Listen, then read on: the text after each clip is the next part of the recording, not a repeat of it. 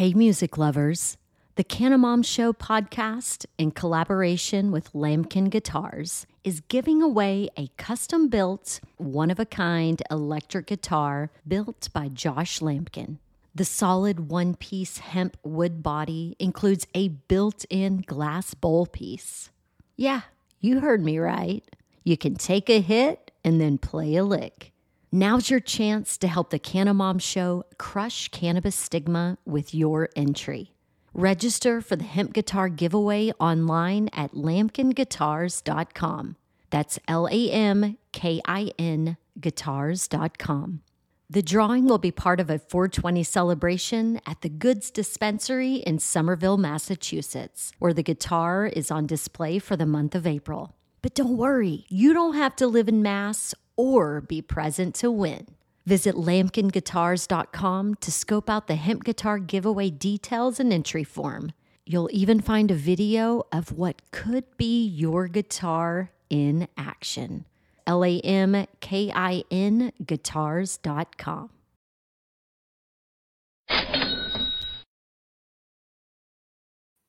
What's up, Cannabis Congregation? Thank you for joining us today and happy Mother's Day to all the moms out there. Today, we're joined by Serra Frank from Moms for Marijuana International. So let's get right into it. How are you guys doing? Hey, Miggy, Tom, and Serra. Hi.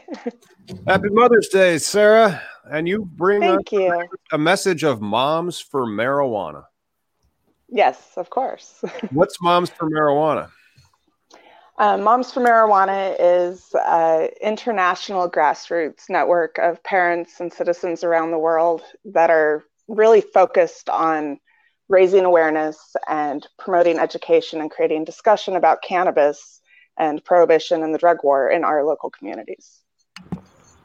When you when you started, you started in Washington, didn't you? In Idaho. Oh shit! Idaho. That is a, a hard row to hoe. Uh, so, can you give us like an update on the status of legalization out of Idaho? Hopefully, I think the man has already shut Serra down. That's how much Idaho doesn't like it. Uh, Right? No, for real though. They're yeah, because is algorithm shit there. wait, I think she's You back. Eddie? Did I leave? Sorry about that. That's all right. We uh, we asked what the status of cannabis was in Idaho, and then the man shut you down. So, could you? Uh, he doesn't want how- you to know. of course, he doesn't want you to know. But uh, why don't you tell us? And then, if you do get shut down again, we'll be like, all right, well, they're clearly watching. Idaho is the island of prohibition. It is Mm. as prohibition as it can get. They even pull over and arrest truck drivers driving legal hemp through Idaho and confiscate their inventory and their product and their trucks and then charge them and throw them in jail and then put them on probation. So it's, and that's after the Farm Bill passed.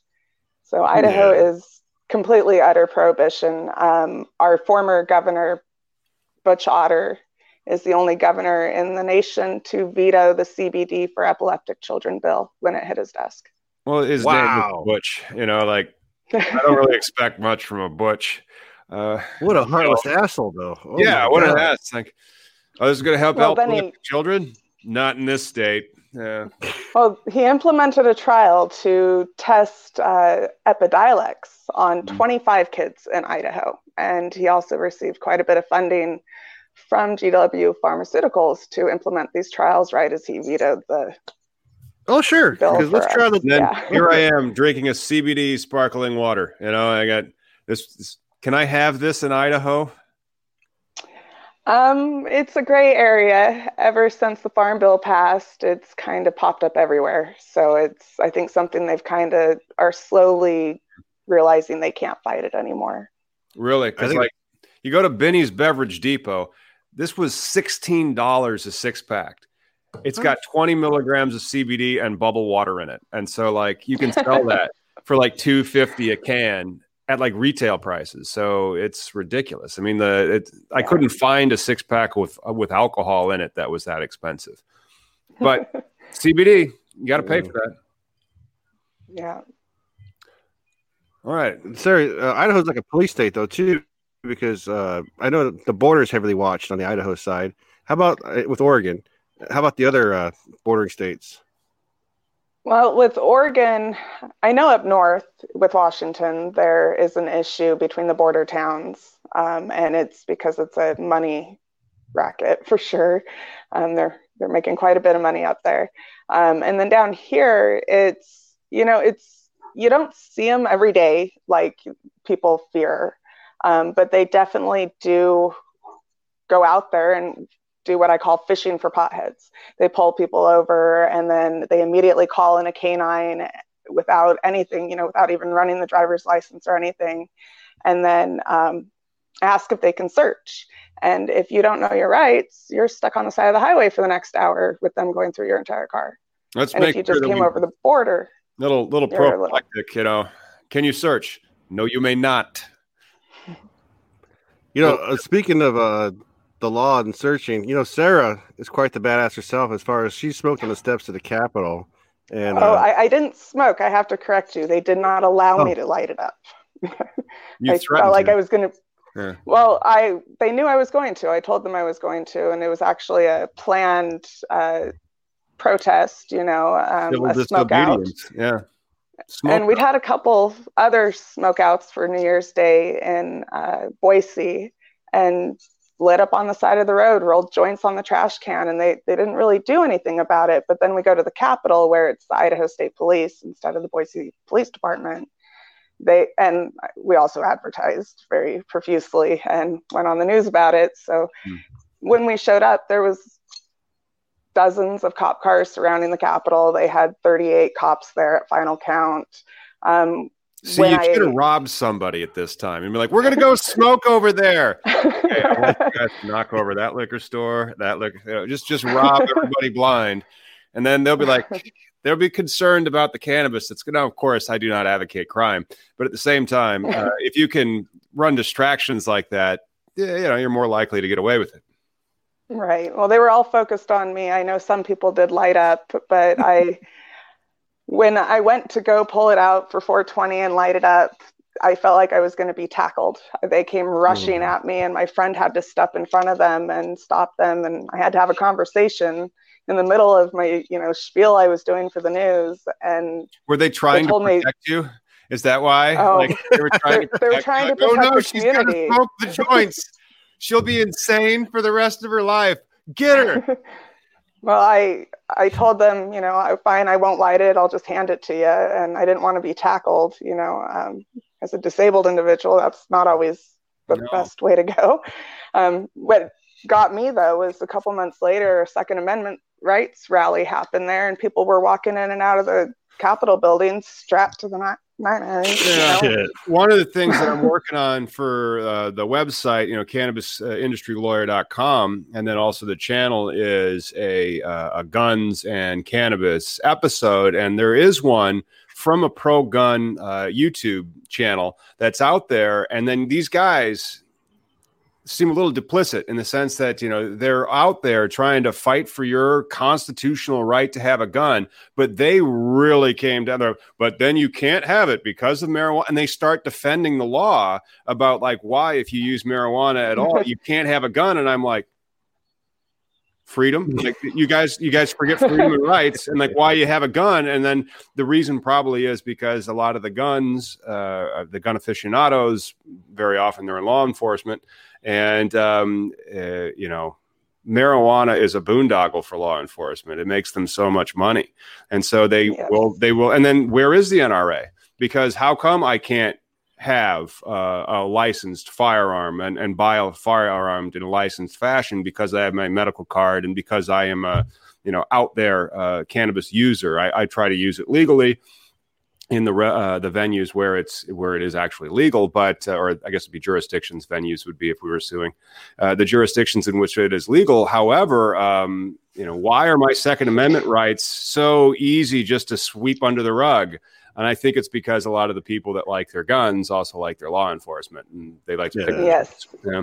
Yes, but it, Idaho is a very, you know, pro-gun state, and we demand our right to bear arms. And we've related a lot with the Second Amendment activists because it really does apply. The Second Amendment means you have the right to bear arms no matter what. even if you're a cannabis user, even if you use alcohol, even if you use prescriptions. And, you know, you see them fighting a lot between those. And we try to focus again more, you know, it's your Fourth Amendment right. It's your uh, Second Amendment right to be able to possess that. It's your First Amendment right to be able to be open and honest about, yeah, I stand up for both my guns and my bong. You know, mm-hmm. it's, mm-hmm. um, and we actually wrote it into, um, had it written into the latest petition we had in Idaho to ensure that we have our right to bear arms because we found a lot of people were you know kind of pushing away from it because they hear this you don't have the right to use cannabis and have a gun at the same time. And that's absolutely not true when it comes to the second amendment. And it just needs to be fought more in court. Well, they, they said that the intermediate scrutiny was enough, and so long as there was some reasonable restriction or some reasonable rationale that you know if they are using this substance, and then other crime can be going on, and then therefore they are allowed to abridge your Second Amendment right that easily. And then this is a pro-gun YouTube channel arguing against your right to have a gun because you use cannabis. And then you mentioned that Idaho is a very pro gun state and they're one of the most anti cannabis states. So it's just this cognitive dissonance that they have about like personal liberties, freedoms, the right to, to do what I want. And it's my body, my right, and I'll defend it with my guns. Unless what you're doing is smoking a joint, then they'll come at you to uh, to prevent you from hurting yourself with that joint. But um, how like can we audit the cops? Can we like look at their books and records to see how much money they get from cannabis being illegal and from arresting these people? And so that's another I mean that that I'm not a criminal lawyer, and so like I'm always really kind of approaching it from the deal making side. Why get the law involved when there's money and you know?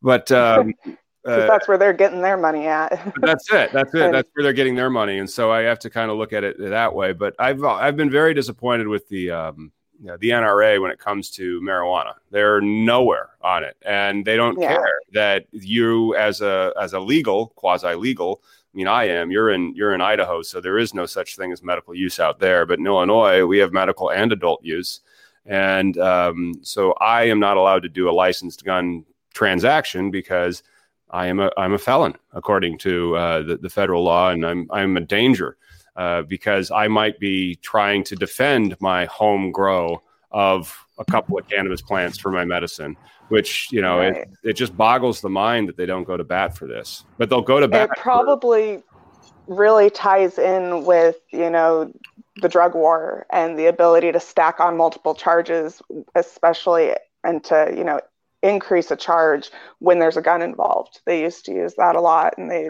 you know be able to stack all these things on there and then be able to mediate some sort of plea bargain to get their conviction. So, what type of issues does Moms for Marijuana advocate?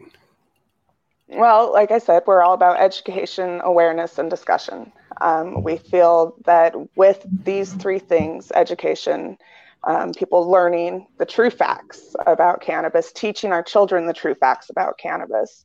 Um, and then with awareness, people, you know, becoming more aware about how it helps people, how it can help our industry and our society and our health and our future um, and the future of our children. Um, and then we start discussions. Like I go try to smoke a joint on the Capitol steps because it got everybody talking. You know, I didn't do it because I wanted to go to jail, you yeah. know, or fight them in court, but because of it, it got people talking. It was on the news. People were talking about it at home. People were talking about it in the courthouse. There were, you know, people I didn't even know coming into the courtroom during our, my hearing, you know, just to watch what was happening because it created that discussion. Um, and then we also focus on how, you know, cannabis prohibition is a plague on our future generations and an insult to our ancestors. You know, we've used this plant for thousands of years for everything. And, you know, I, I'm a I'm a dare child. I'm of the dare generation. You know, I grew up with Just Say No and Dare, and um, was taught that weed is the most evil thing in the entire world, just like everybody else since 1937. And it's just, yeah. you know, gone through yeah. cycles and it's been passed from generation to generation to generation. So we really advocate ending that cycle of lies.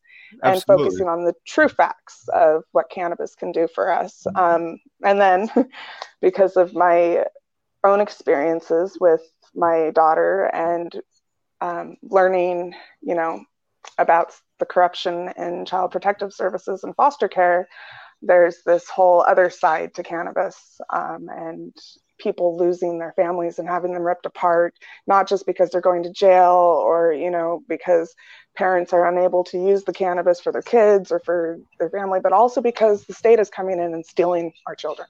Yeah. And because of this, I learned a lot. And then we started just getting more and more and more stories. And what we're finding is that you know they've been using cannabis since the 1970s to remove children from their parents. And even in legal states as the law is changing the department policy is not catching up. And they are not aligned and they will remove children and try to put parents into rehab even though it's legal in that state. The cps issues so, like one of the ones that Serra that I've known, she's definitely been fighting and helping uh, with along with the Lily Foundation. They she was part of that uh, beginnings, but before that, she was even doing marches and and with the activism. You know, before even the CPS issue, it was the the health issue. Because Serra, I, I, saw the video with the uh, the Kings of Pot production you know, that was Michael Malta. He was an East Coast uh, activist. Oh who, oh my goodness! Yeah, see, nobody knows. my first video. Oh my but goodness! But still, this is history, right? Oh, I mean, I mean, you've been doing yes. it for such a long time. You're not a come around lately type person, and, and so no, like, was, yeah, go for it. He was one of the first people I met um, as I phased out of MySpace into Facebook, and went from being an armchair activist to being, you know, taking to the streets. We like to do chalk walks, things like that, and he i did an interview with adam asenberg up in moscow idaho. They've had a hemp fest there for a while and it was the local public radio and he connected to me to the king of pot. Can you tell and, people more about the chalk walks too? Because i think that was a great thing that you guys are doing because every time there was a cps issue or somebody else being locked up you guys were outside being the pest that you should be. Uh, well it, it began with um, I don't know if anybody remembers the Occupy movement of 2012. I learned about these, or 2010 to 2012. You know, I learned about these activists who had taken to the sidewalks with chalk to get their message across, and they had been arrested. They'd spent time in jail, and they fought it. And the Supreme Court, I'm sorry, the Supreme Court upheld that it's their First Amendment right to chalk on the sidewalk because it's not graffiti and if you're going to arrest people for chalking on the sidewalks, you have to go arrest all the six year olds that are drawing on the sidewalk as well. and the Supreme Court said, no, this is First Amendment freedom of speech, freedom of the press, even if it's in on this you know ground, it doesn't violate anything. So we kind of took that and ran with it with the Moms for Marijuana chalk walks, where we would just get together like once a month with all our kids, uh, you know, and different groups around the country and just take a walk in the park on a green belt and just chalk cannabis facts, you know, spread that awareness and raise that education, plant those seeds for people to, you know, follow up on. Um, and then when the fight for Lily happened, it kind of went on into the CPS activism as well. Mm. And those two just mesh so much at times. Yeah, yeah. So fight for Lily. Uh, for those who don't know, Lily uh, was a daughter of Billy Fisher, right? Who uh, he lost custody because uh, cannabis use, right? He was a medical well, patient. He he never had custody. Um, mm. His ex-wife lost custody, and then when we tried to go up and get her from Spokane CPS, they told him he couldn't have her until he did 30 days of inpatient rehab and two years of aftercare for his medical marijuana use. And um, along with you know parenting classes and uh, drug testing and they, they have a basic four. They have the parenting they have chemical dependency they have domestic violence and they have um, counseling just basic who, mental who health. pays for all that? You do. Yeah. yeah the taxpayer does. It comes out of title IV social security funding Hmm. And um, so, you know, this was Spokane in 2013, right after Washington had just legalized. And it, being the activist that I had been for, you know, half a decade before that, I took it to Seattle Hemp Fest and started meeting people like Miggy and, you know, hmm. um, just people who pushed us in the right direction. And we fought back and learned how to fight back. And got her home, and then that just evolved into everything else I know about CPS. yeah. Days. That's really important to do that because so many parents they don't have the healthiest relationship with one another and they might want to bicker and fight in courts they call them family cases and uh, they get very very mean and some people try to screw over the other people and they'll call child protective services Yes. and they'll be like i know you smoke weed test them and then they're using it to get influence over their own children and they shouldn't have that ability i mean It's it, weaponized. it, they, we- they- they're yeah. weaponizing it yeah They weaponize them, and then at the same time, here is a corrupt family court, you know, child custody court, looking at these parents, going, "Oh, there's conflict in this household. Neither of these parents are fit. We're going to come in and steal your children." We've watched that several times after a different case will leave the courtroom and the judge is all you need to call CPS and Oh, gets yeah. has the I clerk think we- call. Yeah, we we cut that. I mean, that was something in our uh, Illinois cannabis law where they put that into it because that was a thing, and I'd I'd seen that you know firsthand as well. But just that they that they have that ability to do it because it's it's cannabis, and then they don't have the ability to be like, no, test them for nicotine. They're smoking in front of my child. Send them to rehab. Take Yeah, their, they you know. we actually asked the social workers in Spokane, well, what about, you know, Billy's nicotine addiction? What about his Pepsi addiction? you know, why why don't they care about those things? And they're like, well, those are legal. I'm like, but cannabis is legal too. you know, Yeah. they just the policy and the state law just don't mesh until somebody trains them differently. Well, plus CPS is kind of like an organization that where, you know, we, we have conspiracy theories about why marijuana and, and we're in a state of disarray for what it is. But when you're a CPS individual, it's a low hanging fruit. Okay, let me go bust these people. Now I got a kid in custody, and I can farm this kid out to an adopted agency or some shit. You know, it's just a, it's a, it's like a farm. You know, and, and cannabis is one of the reasons. Cannabis is one of millions of reasons that they use. I've heard everything from um, there were crayons on the floor, so that's a choking hazard, to um, We're gonna need to audit you this. know. We're gonna- yeah, I want to see who's paying their guys' bills because, like, very often when there's when there's BS regulation and, and and enforcement that makes no sense, usually what happens is if you follow the money, they're paying off the government, or, or there's a boondoggle out there, and somebody's get profiting off of this um, bad policy outcome. And it so sounds the states are yeah so the states right so then they they have the, they take the kids they put the kids over there and then somebody's getting paid to do that and then they make them go over to rehab Yes. and rehab people probably have a contract with the state and they're getting paid over there and then of course the cops they're getting paid and then the, the prisons hopefully they're not privatized do you guys have privatized prisons in washington state we're in Idaho. Oh. We do in Idaho. I don't know about Washington, and that Well, may have been a part of it. But you're absolutely Yeah. right. Everybody is getting paid when it comes to CPS. but it, Social workers, the providers, the adoptive parents, the foster parents, the people pu- driving them back and forth, the visitation centers, the clerks at the court, the bailiff at the court, the security guards at the CPS office, you know, the supervisors, the regional directors. It goes up and up and up. Um, one, the privatized part of it I found with Child Protective Services is um, I learned recently in a, the sh- show on Netflix, The Trials of Gabriel Fernandez, which is a devastating show. And it really goes into another side of how CPS is broken about children needing help who don't get the help they need. And it all boils down to a certain company not allowing social workers to have overtime. So they shut them down or not allowing them to go, you know, it becomes a the budget being the bottom line and not the best interest of the children. And uh, that show, The Trial of Gabriel Fernandez, points out that it's a company called Maximus, which is a for profit company that actually has traded stocks and everything.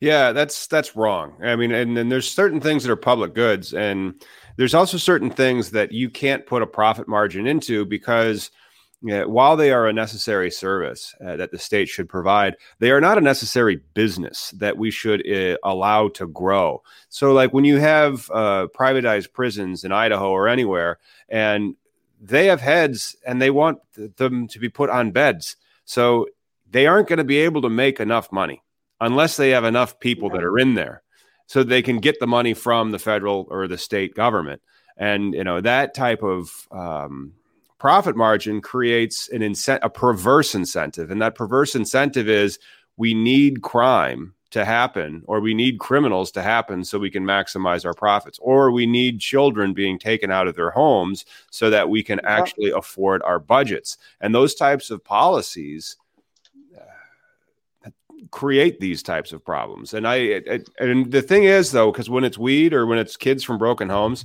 I think people are just so callous because they're like, nah, they're potheads. Mm-hmm. They're just prejudiced. Yeah. yeah and they don't care and it's it's exactly that it's you know the the profit margin and every year they need more and more kids to create more and more profit the same as they would with prisoners so they need to remove them and the difference between criminal and family law the custody issue the juvenile law um, with these uh, child welfare courts is that in criminal law you need a warrant to arrest somebody and you need um, evidence and facts and who what when where this happened this crime was violated you know this crime was committed this law was violated. But when it comes down to cps and removing children from their homes all they just need hearsay. Somebody just needs to call up cps and say this is happening and then that sends in an investigator. And even if there's not enough evidence, we find that social workers are so poorly trained, or some of them even just straight out lie to get children in those beds because they receive quarterly bonuses, they receive adoption bonuses. Um, so they're rewarded by the state for the more and more children that they take and put in these beds. So using cannabis, you know, especially with these legal states where everybody is using cannabis now, they, you know, have a easy way to make profit where they're not having to deal with angry people and they're not having to deal with drunk people and crackheads and people like that. Um, and when you look at the budget, um, according to the state budgets, they receive more money when a child is not in their home. They receive more money per foster bed that they fill through foster care stipends, and then they receive an adoption bonus for every adoption out of foster care. And then they receive adoption stipends every single month for these children. And it all goes to balance the budget. They spend a couple hundred thousand, you know, or you're in the high hundred thousands for things like food stamps in Idaho. But then they get millions for foster care and adoption stipends. So it's, you know, if you were to take that away from the state, the state wouldn't have any money to balance its budget and then get more to claim for next year. They could legalize it. Yeah, ask that. that yes, that is one of my arguments as well, for sure. But that funding you're talking about is another part of how like this imbalance of justice happens, right? Like funding for research for cannabis, how that doesn't happen because they have to look for bad things, and funding for departments of justice to cage kids. I mean, it's all part of the contribution to how fucked up our system is. But Serra, do you think in Idaho it's getting better because there's people like you and Russ who are from Idaho that are actually you know who, who stand for common sense or fighting for this you know uh, positions you know because you back in the day too you helped like Lindsay Reinhardt like when her kids were taken away like because of yes. cannabis so I mean and that actually happened right at the same time as the fight for Lily started. We mm. just didn't go public about it for a couple months. So I was, and I, I didn't have much knowledge, you know, about law or about CPS or how to fight. Um, but I did have knowledge about cannabis. And there was no way, like with Lindsay's case, they wanted to charge her with injury to a child. And I've seen this happen. They're charging parents who use cannabis or give cannabis to their kids with injury to a child when cannabis can't injure anybody ever.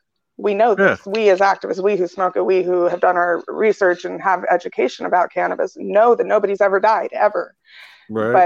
But eh, or really been injured. You know, it's yeah, they have these BS claims, and they've been unsubstantiated. But then they have these BS claims that cannabis, for some reason, changes your brain, which yeah it's really, really, you know, that's one of those well, studies that's going to get funding though. Like you're only going to get approved for studies. Be like, I would like to charge to figure out how like this this problem happens. That you know you. But got- they don't want you to do that because they have a patent on it. That's six six three zero five zero seven. Of course, it changes your brain. It expired. It's a neuroprotectant. Yeah. Yes, it, it expired this year. and then like the, the, reason why they don't want more science is because like that science was bad and it was suspect and from the 1970s. And then they did another study in the 1990s and it didn't show it. Uh, and then they did another one where like not just the monkeys using an, a functional equivalent of a joint, they were just injecting vast quantities of THC into rats. Still no change to the brain, but it perpetuates. And then people like you can ask anybody, and they will, without batting an eye, say like, "Well, it's bad for children. It changes their brains." Like like they've heard right. it from because, God. Because they're programmed, you know, we're, we've all been programmed. I used to be programmed. I used to believe it killed brain cells and yeah. caused cancer. Well, you're a dare and, kid. Right, because I'm a dare kid. Right. And then when I first started researching it, it, it, saved my life. And then I got curious. I'm like, wait a minute, this helped me. You know, it, it got me off of opiates and got me out of my bed and moving again and able to be a mom. And so I started doing my research. And the first thing I learned was not only does it not kill brain cells, it kills cancerous brain cells through the Seth Foundation in California and through Dr. Uh, Guzman in Madrid, Spain. You know, I'm finding it kills cancer, and it, it's it's not everything I was taught. Those were the first things I learned, and I got goosebumps immediately. And I was like, well, why don't people know this? And then so that's why I made the MySpace page and started just spreading that information and my favorite thing about cannabis is that it's been 15 years of me researching this and I still learn new stuff every day. This is the most amazing plant I have ever encountered, and it, we're st- still have zero understanding of it compared to the potential that it has for us as humans and for our planet and for our children. You know, along those lines of that program that you're talking about, let's talk about shitty programming. I mean, how much sense does it make that your governor is going to approve an Epidiolex fucking you know, it's okay to have a manufactured extraction from this plant, but you just can't have the actual plant. Like, you know, and we're not trying to isolate any of these cannabinoids for taking out toxin effects. We're just isolating cannabinoids for whatever reasons. That's all they're doing. It's not for we're trying to get the bad stuff out. We're just trying to pick and choose what we want. They're not saying bad stuff, you know, period. Uh overall, yeah. it's just a fucking plant, like you're saying. It's yeah. just money, and I'm totally a whole plant person because they all work together. You know, the, yeah. the, science behind it shows they all work together. We need that entourage effect. Um, but when you look at Idaho, it's just money. It's their prisons, it's their police force. It's up in. Uh, I just got done with a case up in Lewiston um, where they were offering people $250 fine for a marijuana possession ticket um, with zero jail time, zero community service, zero probation. Whereas down south, they that they have those things: the probation, the what they called SILD, which is the sheriff's labor duty. You know, the people on the side of the highway picking stuff up, hmm. and it's all of these things are money. They're part of their money making machine, and they're milking this cash cow until it dies. And that's yeah. all I see happening. They're not going to let go of it until it is completely 100% dead. Um, they always argued, you know, 10 years ago that, oh, well, we, we can't legalize medical marijuana because it's not federally legal, right? But then the Farm Bill passes, industrial hemp is legal, and they still can't legalize industrial hemp. because so it's not about what the feds want. And then half the time our governor's fighting with the, the feds on gun laws you know so it, it, it's it's it's about money. It's all about their donations and that $10000 donation they got from gw pharmaceutical. That's the top amount you can receive as a candidate and Bitch Otter got his share of that. Oh for sure. Hmm. eight, eight on this mom's day re- okay. Then he retired so it's you know it's just kind of convenient, right? You kind of run away with the money, the little bag of cash, you fuck over as many people as you can, and you're just like, I served my community. yeah, well, just... We can speculate all we want, you know. It's but the numbers show the the public finance campaigns, and you know, for their campaigns, and that that donation was there, and that trial happened, and he vetoed that bill. You know, it's there are a lot of children in Idaho depending on that bill. So it pissed yeah. a lot of people off, which is what pushes us forward as well. The more our government fights us, the more the people are getting pissed off and saying, well, why isn't this done already? We, we already know the facts. We see the taxes. We what's see what the, it does for children. What's the population of Idaho? Um, I just looked this up the other day too. I'm sorry. Yeah, it's, it's pretty big. We, yeah, it's it's over a million. Um, I, I would say upper. Closer to two. In a, well, what more than that? I, I, believe it's more than that. a lot of the West Coast states, um, they have this personal freedom that's you know more popular in the West. Miggy's always going on about his personal freedoms, and you know, and I tell him, no, over here in the Midwest, we have moral indignation and righteousness, and uh, how you know all those types of things. What is the culture in Idaho? Because you're painting it as being fairly conservative. So, like, they love their Idaho. Gun. Yeah, Idaho is known as one of the most conservative states, but at the same time, I think we're kind of in between the two of you. You know, the the major freedoms are on the West Coast for sure. Um, I call where I live. I live 20 miles over the border temporarily um, into Oregon because Idaho laws are bad for my health, and I. But I also want to be able to go home, so I'm an hour and a half from my home and my family. But I'm in a state where it's legal, and um, but I call it Western Idaho because the the same mentality is happening over here. And we actually had a CPS case here where it was a legal medical grow and they took a two year old out of the house because they believed the one pot leaf on the floor would kill her. Oh, this was the, the social worker's statement in court. and it's the pot leaf you know, on the floor. What did the pot leaf have a gun and was the pot leaf actually sentient and able to pull the oh, trigger? Yeah. But but guns are everything in this area you know for ranchers and for the farmers and you know idahoans. It's and it is i've seen it several different times viewed as less marijuana is viewed as more dangerous than the guns um, like with me almost getting tackled on the capitol steps and then having a second amendment rally but or the day that Lindsey Rinehart's kids were taken that same day a child you know in middleton idaho i believe found a loaded gun under the seat of his parents' car and shot his baby brother. And thank God that child is okay, but they didn't go take the children away yeah. because it was an accident, you know. Yeah. But they took Lindsey's kids away because her child supposedly got a hold of cannabis. It's still and pick and choose, yeah. Yeah, and it's more dangerous than weed. Like, yes, that we have to have this conversation shows that it, uh, Idaho is uh, what was colloquially known as a pejorative, and now we just kind of say special. And so, like, Idaho is very special, it sounds like. But be careful with how you phrase that because they're also armed to the teeth. So you have to be careful when you're telling a state you're stupid but armed, you know. And so, yeah, Idaho and Mike Crapo in the Senate, perfect name, perfect name from a guy from Idaho because his ideas are going to be crap, but also rhyme with the name of the state, Crapo. Uh, and uh, he is the guy that I mean, he, he, the the Safe Banking Act flew through the, the House of Congress or the House of Representatives in Congress, and then they get to the Senate and it was just butchered by Mike Crapo's banking committee. They wanted to put a 2% threshold for THC. Yeah, see, our representatives are just making us famous for all the wrong reasons. Yeah. You know, our our, our governor, uh, well, you know, the I, new I've governor, been... all of them. Crapo, you know, the best thing Crapo did for us. I like to pronounce was... it Crapo, but still. Crapo. Uh, the, yeah. That's the, the American pronunciation. Mike Crapo. The best thing Mike he Crapo. did for us. If I could, re- if I could correct the pronunciation of your name, uh, it's crap. Crapo. Yeah, it's yeah, right. Well, the best thing he did for us was do that because it caught everybody's attention. Now everybody's mad at Idaho, and the people in Idaho are seeing this. And you know, it's it's not the people of Idaho who don't want cannabis. It's yeah. the politicians, and they're the ones who are in control. And if we could just get it on the ballot, it, it'll pass I, I, I believe full legalization would pass.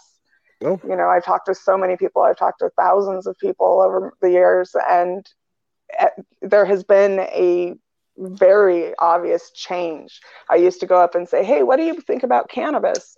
And they'd look at me and go, "What's that?"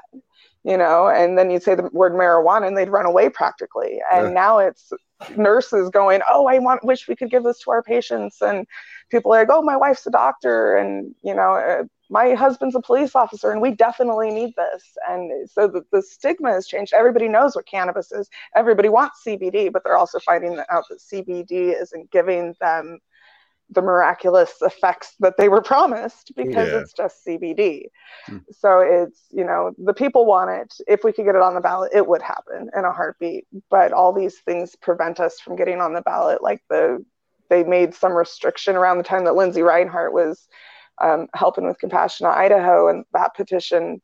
They made it so that we now have to get 18 out of, we have to get 6% of the voting population in 18 out of 35 legislative districts around the state as well Jesus as 6% Christ. of the entire state yeah and they last year they were also trying to uh, restrict the petition laws even more make giving a shortened time and more requirements and we saw just- this uh, exact same thing happen in Arkansas. We had a guest on from Arkansas trying to get cannabis on the ballot there.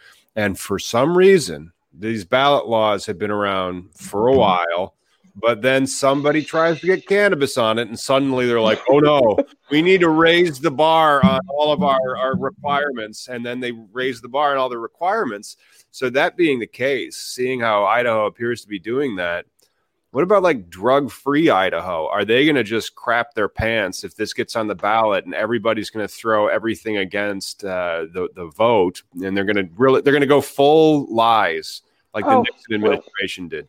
we, Yeah. we know it's coming and we just hold on to the fact that cannabis sells itself you know Yeah. it, the the truth about cannabis is out there. You just have to research it. And most people are aware of it and most or most people don't care you know and um, they see how it helps people and they want that especially for their friends and family and their own children. And it's you know it's just going to take time. Um, we we know they're going to come out with all sorts of things. They already came right after that video came out they uh, started putting up billboards across the state and all these different things. And they when they the movie came out the director of drug free idaho made me call him and promise not to light up a joint in the movie theater. What? he, he was worried. And then we had an hour and a half long conversation where i tried to educate him and he kept asking me well if you were presented with th- the real information and it contradicted what you believe what you're thinking would you change your mind and i'm like dude i already did i'm Yeah. a dare child I- but I everybody else's answer believe- is no. Sixty percent of people won't, and it's like, hey. I uh, really don't like how your facts are getting in the way of my beliefs. I've, Well, yeah. Right. you know, you know, And That's like you said, cognitive dissonance yeah and like you said, Serra, the, the, the people of Idaho are not all living in 1930. Just the, just the politicians. You know, I've been to Boise. It's a college town.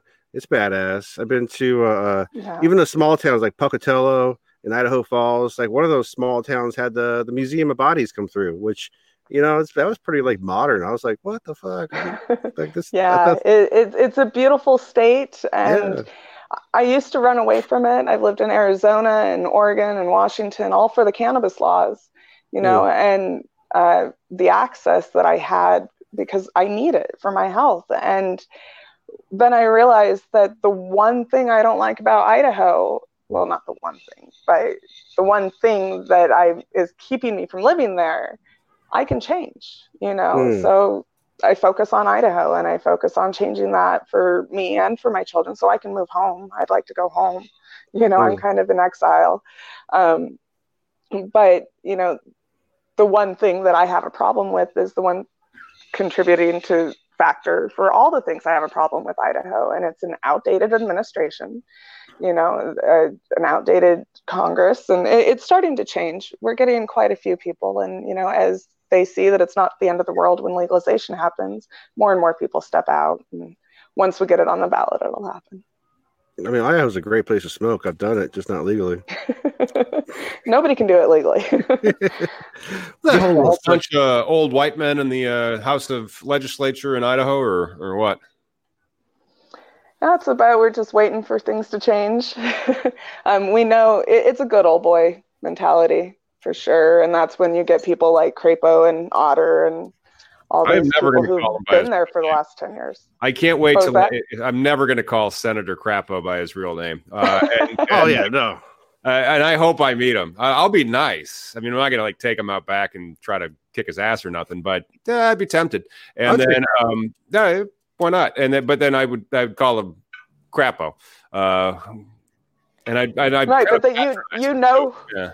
You know who our senator is and you have this issue with him and you don't even live in Idaho, that kind of shows the rest of the world or shows Idaho what the rest of the country is thinking about us. No, yeah. but it's, it's, my industry. And so, like, he's standing in the way of my industry growing and then cannabis helping more people, and all my clients not getting ripped off uh, because they can't get bank accounts as easily.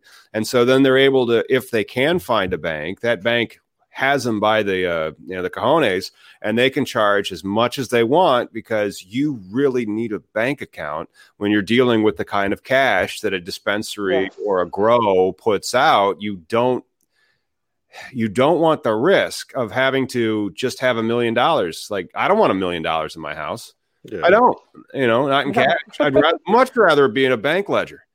Well, he's also it needs to be brought into the 21st century. Yeah. You know, it's been outdated or it's been prohibited and demonized for almost 100 years. And we know that that's not true. The lies have unraveled. They're, you know, activists for the last 40 years, you know, Jack Herer and everybody who's been just stomping the ground and making sure that this information is out there for us to carry on the conversation and then have our children carry on that conversation. We just, it's the future. We need to choose which side of history we're going to be on because mm-hmm. everything's changing and it is definitely the future of our world. I think crap was also stopping the uh, progression of American justice. You know, we're, you know, if if if we can just show like, hey, there's a billion trillion dollars in the bank accounts of these fuckers, you know, in the multi-legal states, you know, then maybe people consider, you know, that people like Lance could be free, and then people like Tracy don't have to be mother, you know, sonless for Mother's Day, you know, and you know, yes. Serra, you you've been doing the whole family for the kids type shit. I mean, you did the Cash Hyde when he was uh, here, you know, RIP. The, that guy, he was one of the first kids, like pre Charlotte's Web. You know that it helped make his life yeah. better. It's just some diseases you just can't stop. Period. I mean, we just try and help make a better life, a better get through this situation that we're in. You know, weeds helped me through my quarantine. You know, plus it's helping through my Mondays. Plus well, it's, it's essential. I'm just that saying. validation for every activist in the entire world that cannabis has been declared essential, and but yet in Idaho we can't even have it.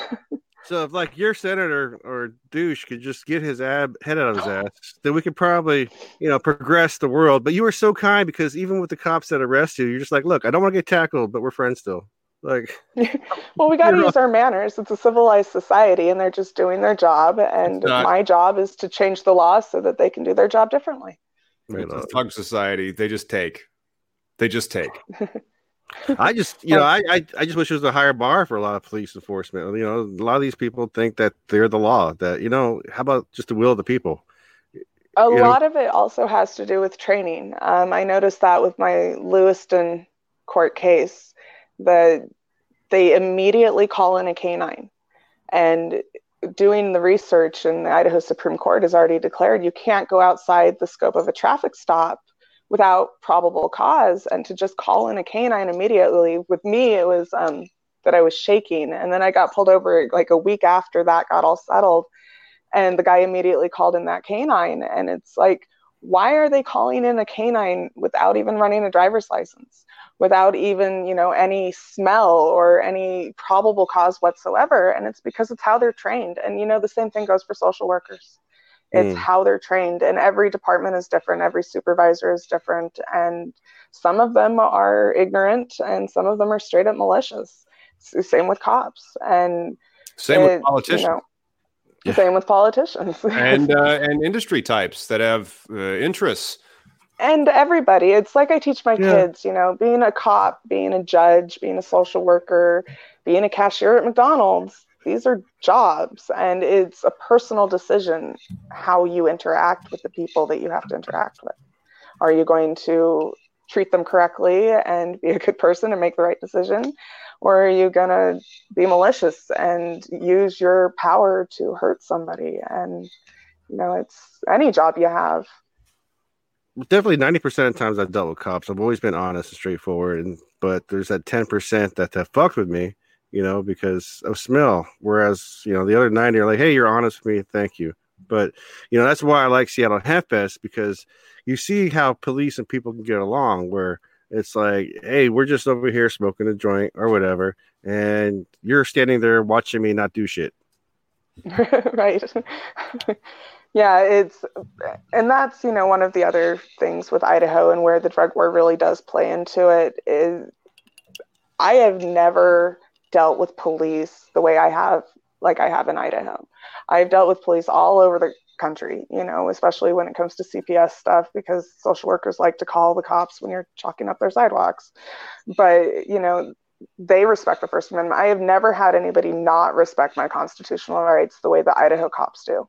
And not just the ISP, but different counties, different police. And it's all about training, you know, and it's, you don't, you know, you working with them and talking with them and being honest with them often doesn't get you anywhere anyway.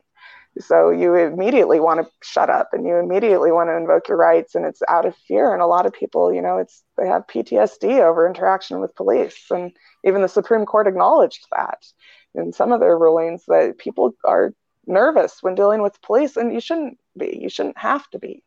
And it comes from this fear of authority and this fear of, you know, especially in Idaho with weed, that I'm doing something that's going to end up putting me in jail and getting my kids taken away and losing my job and losing my house and losing my car.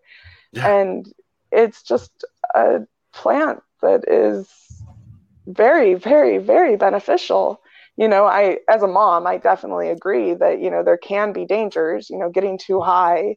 I've taken some of those medibles. I, I know how it can be. I've been taking a big dab before there definitely needs to be restrictions to help children who don't have experience and knowledge the same way with alcohol but throwing people in jail for it is just not okay anymore and yeah. so we are way beyond that now and it needs to stop especially for people like lance who are yeah. you know it's people who are in there as there are people who are making money off of this industry and then there are people who have lost their lives to this industry and their children and their homes uh, we need to find some balance and even it out here. That's right. Social equity. Yep.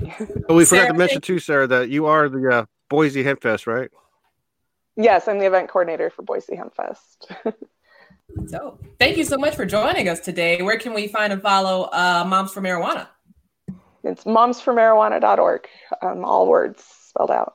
Awesome. And on Facebook, of course oh yeah, we'll throw that in the description. Uh, thanks for watching, everybody. Make sure you like and subscribe to keep up with all cannabis legalization news. We'll see you on Wednesday.